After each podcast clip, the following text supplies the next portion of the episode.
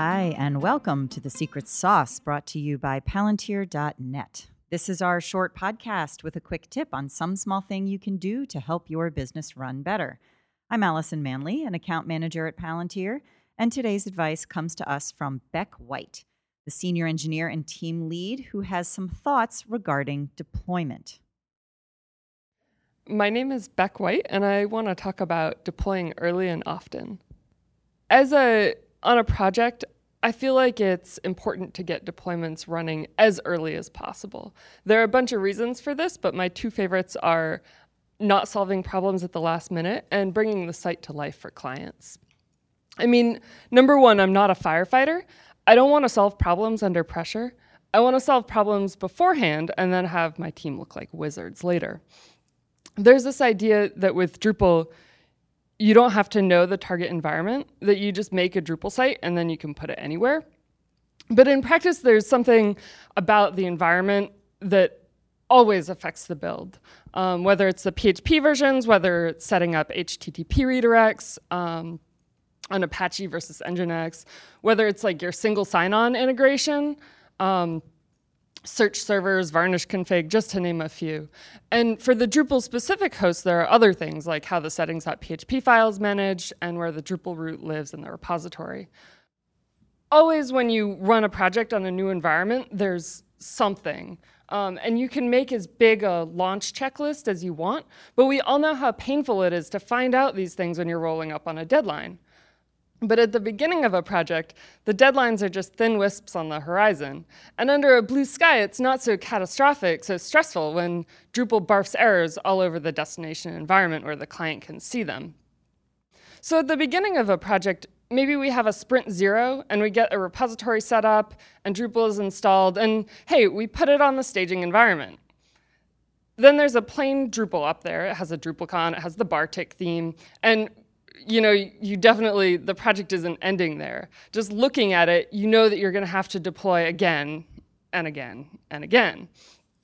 Um, so as an engineer, I love systems and I love repeatable workflows. So at this point, if I can put together a workflow that my whole team can use, um, that my junior developers can use to deploy when I'm out on vacation, something that's going to be robust across the lifespan of the project, that's going to be really gratifying.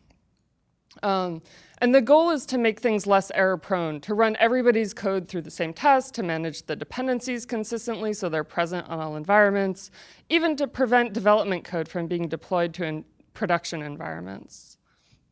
So once we've ironed out the wrinkles in the Sprint Zero deployment, we can evolve the deployment script as the project continues, and there are additional requirements that get added to the build.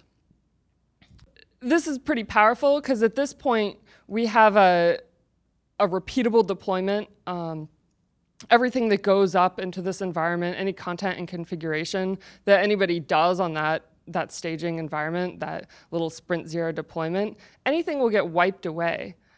You can't break anything as a user on this little sprint zero site.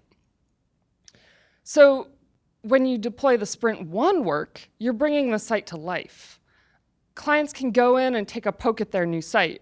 And you know what? The sooner we get the feedback that's so crucial to aligning our work with our clients' needs, the better. Like, this is why we do Agile. This is the part where I get really excited.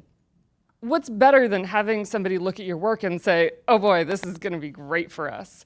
Or even better, this field isn't working the way I expected. Or this page has a bug.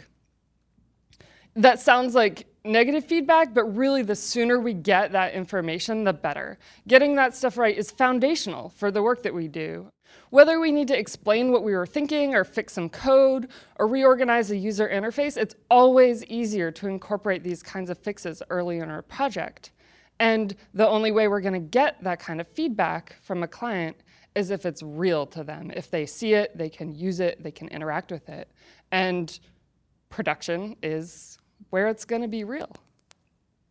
So I especially love it when a client, someone who's playing the product owner role on a project, says, Ooh, let me show this to my marketing director or my content author or my intern. Because what this shows me is someone who's invested in the work that my team is doing, someone who recognizes that this project is going to affect the way their organization works. And as an engineer, the only thing better than systems and repeatable workflows is someone who's invested in my work. So, deploying early and often not only lets us avoid doing high pressure, last minute environment related bug fixing, but also fosters that feedback cycle that lets us respond to clients. Thank you, Bec. For more great tips, follow us on Twitter at Palantir or visit our website at palantir.net. Have a great day.